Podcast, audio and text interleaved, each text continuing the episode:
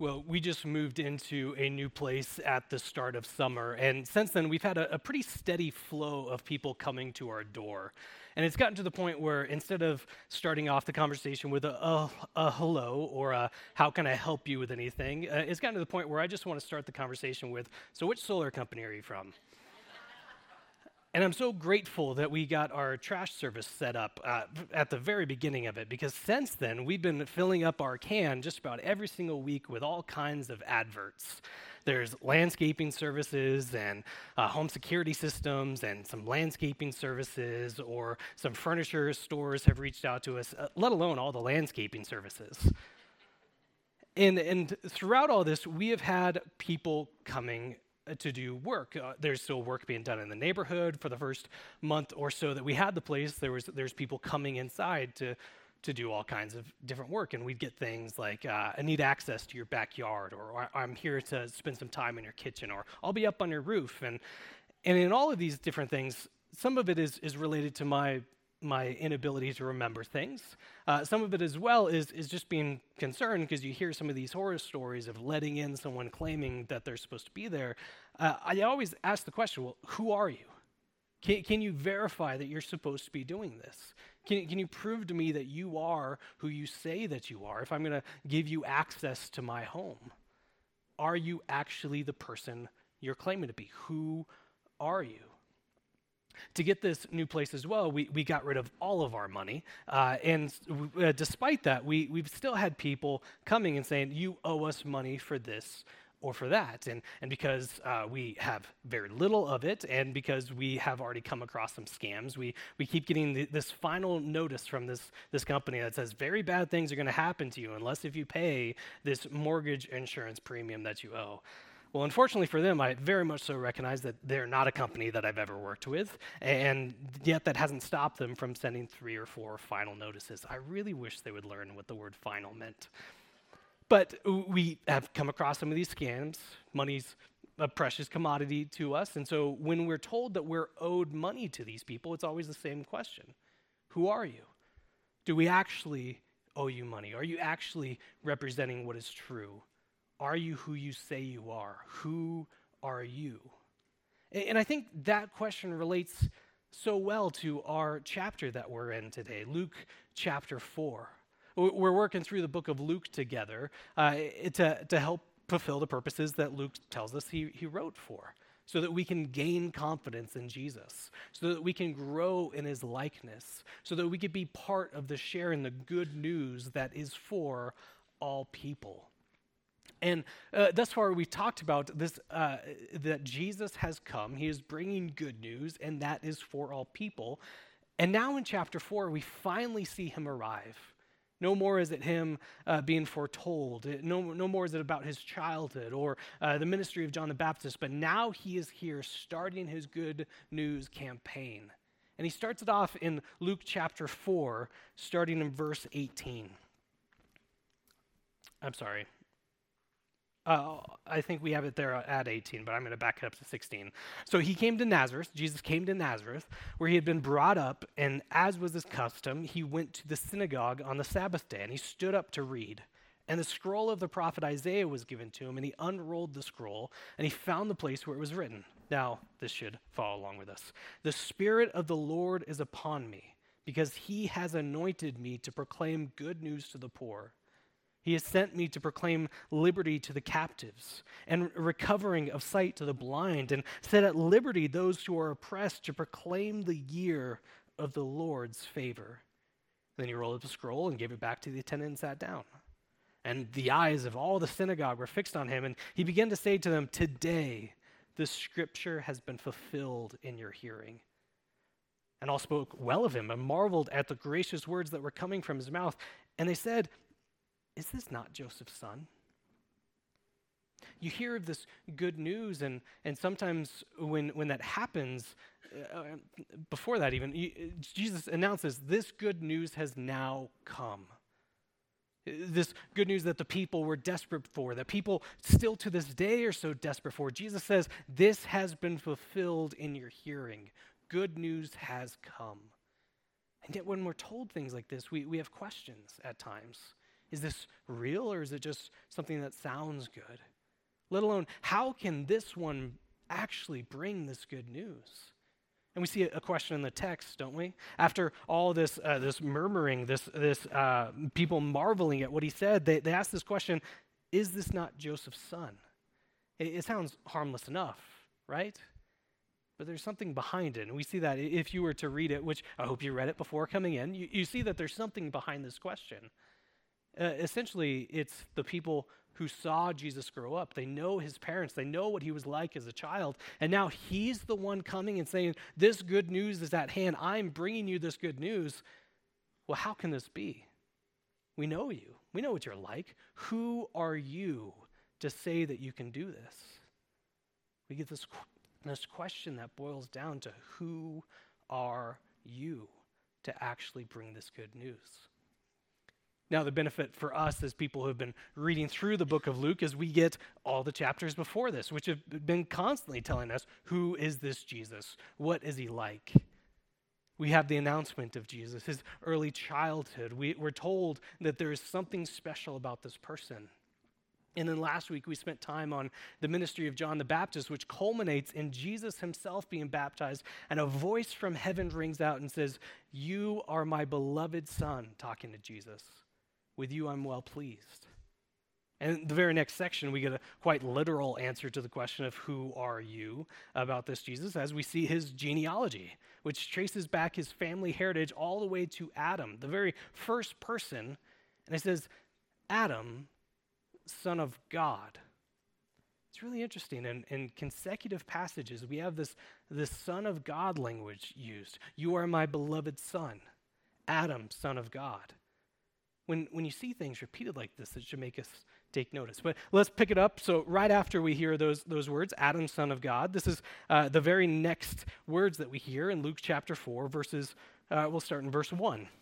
It says, And Jesus, full of the Holy Spirit, returned from the Jordan and was led by the Spirit in the wilderness for 40 days, being tempted by the devil. And he ate nothing during those days, and when they were ended, he was hungry. And the devil said to him, If you are the Son of God. Okay, let's stop right there. Again, Son of God language. In three consecutive passages, we hear this, this same language used in each one of them. When we see something repeated like this, it should make us take notice. Why is this the focus here?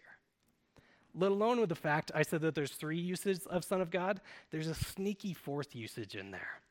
We hear of Jesus called Son of God. We hear Adam called Son of God. Now, this question, are you the Son of God? But there's a lot of details in this passage that, that point us to elsewhere in the Bible. And when we miss things like this, it's, it's, not a, it's not a problem. There's enough in the passage for us to realize Son of God seems important here, but there's a sneaky fourth usage of it. You see, in the Old Testament, God's chosen people, the one that he had this unique relationship with, was the nation of Israel and they were enslaved in Egypt, and God rescued them and said, I will provide a land for you, a land where I will be your God and you will be my people. He took care of them every step of the way, and Israel turned their backs on God. There's even this moment when they were in the wilderness and, they were wondering, where is our food going to come from? Which is a, a fine enough question. There's nothing wrong with asking that. But then they went further. They said, it was better before God did all this. It was better back when we were slaves. I wish we were still back there. And after all of this rebellion, Israel turning towards other God, them not following God, they end up wandering in the wilderness for 40 years. There's a couple details there that might stick out. 40 years of wandering, and now we have Jesus 40 days without food. 40 days in the wilderness, the very place that Israel was at. And the big, one of the big questions that they had, one of the big places where they doubted God was on the topic of food. And now Jesus has been without food for 40 days. There, there's so many parallels here between what Israel did in the wilderness for 40 years, questioning about food, not being faithful. And now Jesus is doing something very similar and yet being faithful. Okay, but how is this a sneaky fourth usage of the Son of God? Well, in Exodus chapter 4, you don't need to turn there, but Exodus chapter 4, God is speaking to Moses, who is leading or will lead the people of Israel. And he said, You shall say to Pharaoh, Thus says the Lord Israel is my firstborn son. And now we have this language being used in quick succession talking about the Son of God, which, great. Why does that matter? Well, because what it means to be a son of God, to, to be called that, uh, to, to be called a son of God for Adam or Israel meant that God had this unique, special relationship with them. And through them, uh, he was going to make himself known. All his goodness and fullness of power was revealed through Adam and through Israel. And through the work that God was doing through them, more people would be brought into this relationship with Him. More people would be offered salvation. It was this special relationship that God was doing work to bring more and more people towards Himself. And yet, both Adam and Israel failed miserably. They turn towards other things. We see first with, with uh, or we see with Israel that they follow after other gods, that they don't do the work that God is doing with them. They doubt Him. They turn towards other things. They think that they know better, and so they forsake their sonship. With Adam, he's tempted by Satan as well, the enemy of God, the enemy of God's people. And when he is tempted, he gives in. He pursues this other way. He goes away from what God tells him to do, and he forsakes this sonship as well. But now we have this new person, Jesus. Will he be faithful where the others have not? Will he be the one that God will actually work through? Will he be one that has this special relationship with God through whom others can be brought into relationship with him, brought into salvation with him? Or will he be like the other sons before and forsake his sonship? Well, let's pick it back up in verse 3. I'll reread it for us. The devil said to him, If you are the Son of God, command this stone to become bread. And Jesus answered him, It is written, Man shall not live by bread alone. And the devil took him up and showed him all the kingdoms of the world in a moment of time. And he said to him, To you I will give all this authority and their glory, for it's been delivered to me, and I give it to whom I will. If you then will worship me, it will all be yours. And Jesus answered him, It is written, You shall worship the Lord your God, and him only shall you serve. And he took him up to Jerusalem and set him on the pinnacle of the temple and said to him, If you are the Son of God, throw yourself down from here, for it's written, He will command His angels concerning you to guard you, and on their hands they shall bear you up, lest you strike your foot on against a stone. And Jesus answered him, It is said, You shall not put your God to the test. And when the devil had ended every temptation, he departed from him until an oppor- opportune time. And when the devil had ended every temptation, he departed. He left, vanquished. Where these other sons of God, Adam and Israel, through whom God was going to do this work, God was going to bring people towards himself. When they failed in the face of these temptations, Jesus instead is faithful. Jesus instead remains true. Jesus instead reveals that he truly is the Son of God. And, and, this isn't some momentary victory. He wins here, but later is defeated. But Jesus is obedient throughout his life, obedient even to the cross. He doesn't take an easy way out. He doesn't follow some other course. He doesn't follow some other plan or path. He instead remains faithful to what God has for him to do. Because if at any moment Jesus says, you know what, I am hungry, and he does go against God's will, if at any moment he says, you know what, that, that death on the cross looks like a bad time, if at any moment he turns away from what God has for him, then yes, this good news is worthless. He forsakes his sonship. He, like Adam and Israel before him, looks like a way that God was, was going to bring people towards himself, and yet they turn their backs on him. And yet Jesus remains faithful. He demonstrates himself to be the true Son of God. He demonstrates that he is faithful in following this God. Who are you, Jesus? Well, he is the perfect Son of God. But I don't think this is all that we see uh, revealed about who he is in this passage. I don't think this is the only learning that we have of who Jesus is. Because uh, the fact that he's the perfect Son of God, that, that I don't think that that's quite enough here. He, he's not just some perfect entity. Why would we need him to do that? Why would we need him to just be a perfect figure How, how does that actually offer us good news? Instead, what we see in this passage is that Jesus becomes like us. Who are you, Jesus? Yes, the perfect Son of God. But he is also like us in every way. Last year, we had a, a series that we were, went through the book of Hebrews together, and uh, there's a couple passages throughout Hebrews that I think relates well to Jesus' temptation here. One of them being Hebrews 4:15. It says, For we do not have a high priest. So, talking about Jesus, we do not have a high priest who is unable to sympathize with our weaknesses, but one who in every respect has been tempted as we are, yet without sin. Who are you, Jesus? He is the perfect Son of God. Who are you, Jesus? Well, he is like us in every way. And this is incredibly significant. Jesus has come to bring good news. He announced in Luke chapter 4, I have come. This is fulfilled. Good news has been brought here. But it's not enough that he is some perfect entity. Instead, he becomes like us in every way. He becomes human to save humanity. He becomes a person to bring good news to all people. And I think we see that in his temptation. That Jesus was faithful when he was tempted proves that he is the Son of God, the true Son of God. How Jesus was tempted proves that he is like us in every way. Because if you look at the temptations themselves, the first one is if you are the Son of God, turn this stone into bread. Now, that may, that may sound like a prove it moment. Like, oh, you think you're smarter than me? Well, that's 48,793 divided by 68.4. Oh, oh, you think you're, you're, you're stronger than I am? Well, how much do you bench? You, you think you're the Son of God? Well, why don't you prove it by turning this rock into to bread? I, I don't think that's what's going on here. I, I, don't think this is a prove it moment. Uh, for one reason, prove it to whom? To, to Satan? Well, as we read through God's word, Satan has only ever confronted a person face to face to tempt them once before.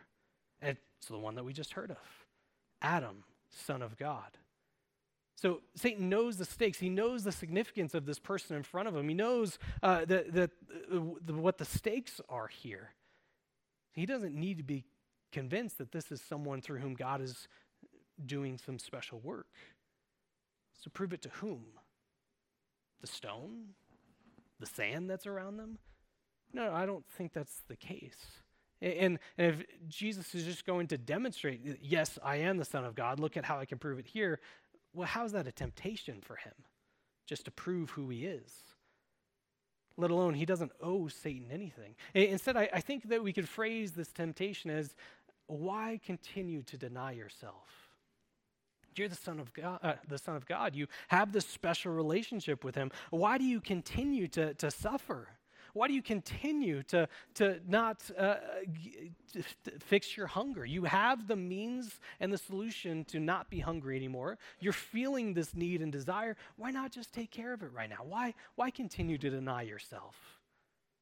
But remember, he's led out to the wilderness by the Spirit. He's keeping in step with the purposes of, of, God, keeping in step with his plan, choosing to worship God in this way, to cut that short, to take an easy way out of it, to turn towards something else, even something within his own power to do. Well, that is to find fulfillment and satisfaction apart from God. Why deny yourself? And you and I, we, we feel the same pull, the same pull to find satisfaction and fulfill, fulfillment apart from God. We feel that as well. And we, and we try to justify, well, God wouldn't want me to be without this. Or, uh, you know what, I earned this. This is mine. I, I deserve this. And after all, why not? Why shouldn't I keep it? This, this is mine. And yet, in these times that we turn towards other things than God to find satisfaction and fulfillment, well, it takes us away from Him, apart from Him. And so, where you and I give in to these temptations, Jesus, faced with the same thing, is faithful instead. Then we see this second temptation to him, where, where Satan says, I will give you all of these kingdoms, all of their glory. It is absolutely yours, all this power and authority, and it just comes at the low, low cost of worshiping the devil. And, and we might wonder, well, how is this a temptation for Jesus? He's not going to give in to worship Satan. Of course, he's not going to do that. But remember what we've said about him. He's the perfect Son of God, perfectly faithful, perfectly obedient, obedient even towards the cross. And going through all that, Jesus says, after he has uh, died and raised again, that all authority in heaven and on earth has been given to me. And so, what is he being offered here? He's being offered that same authority, that same power, but without having to go to the cross, without having to face all that rejection, without having to face all that suffering. You end up in the same place, and, and you don't have to go through all the drawbacks with it. Jesus, becoming like us in every way, would certainly feel that temptation because we feel that pull too to get some benefit to us, some good result that we like without any of the drawbacks, without any of the pain or the suffering that might come with it. Weight loss without having to go through any dieting or, or exercise. Or relationships without those pesky disagreements or fights, or, or really them doing anything apart from what I want them to be doing. Income without having to do any of the work and yet, as good as all of these things look, as, as, as beautiful as these fantasies may appear to us, they're all hollow. And we know that. See, without the, the life change necessary to lose it, well, the weight's just going to come back. And it's the differences between people that make the relationship so beautiful. And without the work to gain income, it often comes at the expense of others or at the expense of character. And for Jesus to take this, this uh, authority, this power, apart from going to the cross, well, it is a kingdom that does not have justice or mercy within it, as opposed to God's, which has those things. We feel this temptation to go towards these things, the, these fantasies of ours that look so good because they don't have any drawbacks. There's no problems or pain, and yet we find out that they're full of both.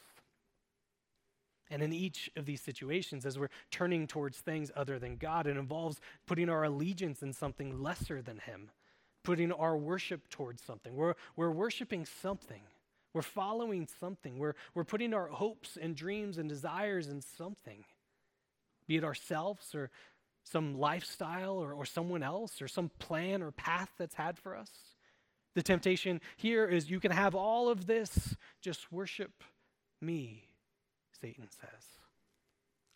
And all these times when we put our allegiance in something lesser, well, it takes us away from Him, takes us down a road that's lesser than He would have for us, takes us down a path that looks so good, looks so easy, looks so free, and yet we find out that it's not. And where you and I give in to these temptations, Jesus, going through the same thing, is faithful instead. Then we get to the third and final temptation he's faced with. He's taken to this high place and told, Throw yourself down if you are the Son of God, and God will rescue you. Again, we may hear this as a prove it moment, but, but again, prove it to whom? Instead, I, I think it's this idea, and, I, we can get there by looking at the verses that, that Satan quotes. Look at how God promises to protect his people and you're supposed to be the Son of God, right? So wouldn't God protect you? Wouldn't, wouldn't He do that? He wouldn't let anything happen to you, right? And don't we feel the same pull too? That we have earned something from God. That because of who we are or what we're doing, that, that doesn't mean that God is going to treat us in a certain way. That, God, I go to church. I do what you tell me to do. So why haven't you given me that thing that I want? Like God is a vending machine. I put my quarter in. Now you give me what I'm owed. And yet Jesus says we are not to put the Lord our God to the test. God is a loving, active God. He is working to this day, but he's never doing so apart from his will, his desires. No one has ever been in uh, he has never been in anyone's debt, as if we have earned or feel like we've earned him to do something on our behalf. But where you and I give in to these temptations, Jesus instead, going through the same thing, is perfectly faithful. As we look at these three temptations, there's a few things that are shared. First is the idea that, that being tempted, the mere fact that we are tempted, is not in it, of itself something sinful, something in rebellion to God. That Jesus, who is perfectly faithful in all ways, experiences these temptations, and yet he is still perfectly faithful at the other side of it. Being tempted is not the issue. In fact, you look at the life of Jesus, he'll go on to do these very things that he's not doing in this passage. Turn the stone into bread. No, I won't, but I will feed thousands of people later on. Uh, all authority will be given to you, not in this way, but it will be given to me in a different way. Uh, of of uh, ask for God to, to save you in this way. No, I won't, but I wear, uh, will pray for God to change things if possible. He does all of these things. So these, these needs, the, this power, this authority, these wants, none of the desire, the desire for these things are not necessarily bad. But the heart behind each of these temptations is also the same. It is the desire to find fulfillment and satisfaction apart from God. We saw that in the first one. Why deny yourself? We see it as well in the second one, to, to find a kingdom that's different than what God would have set up. We find it in the third one as well to get God to do these things that you want. And if not, well, maybe He's not truly God. In each of these, we see the same temptation to find desire and fulfillment in ways apart from God, to find a path of living that's, that's different than the one that He would have for us, to find fulfillment apart from him. And yet we see Jesus go through all of these same temptations that you and I face, and yet he is perfectly faithful in the end. We see he's, he's the perfect Son of God. He fulfills that. Where, where Adam and Israel fell short, he alone is that perfect Son. And yet he is not some otherly entity. He becomes like us in every way. Who are you, Jesus? The perfect Son of God. Who are you, Jesus? Well, he is like us in every way. And, and because of that, we, we have a different passage in Hebrews. This is Hebrews 2 17 and 18. It says, Therefore, he, Jesus, had to be made like his brothers in every respect, so that he might become a merciful and faithful high priest in the service of God, to make propitiation for the sins of the people. For because he himself has suffered when tempted, he is able to help those who are being tempted. Someone says that they need access to your house. Someone says that they that you owe them money. We ask the question, who are you? Are you really who you say you are? Are you really deserving of that? Are, are you really that person? Someone says, I know everything that you're going through. I know everything that you will go through, the hurts and pains that we find in this world, the disappointment that life brings with it, the, the thoughts that, that this might be a way to find fulfillment, and that all falls short. And, and not only do I know what you're going through, but I have gone through the same things. And because of that, I can tell you it will be okay, that there is hope, that there is joy for this life now and hope for a better future. Well, how? Can you promise that? Who are you to say these things? The perfect Son of God, faithful in every way. Well, how can you possibly know everything that I'm going through? Because he became like us in every way and yet was without sin. And the temptation of Jesus throughout his entire life, but started right here, we see the perfect Son of God become like us so that we can be made sons and daughters of God.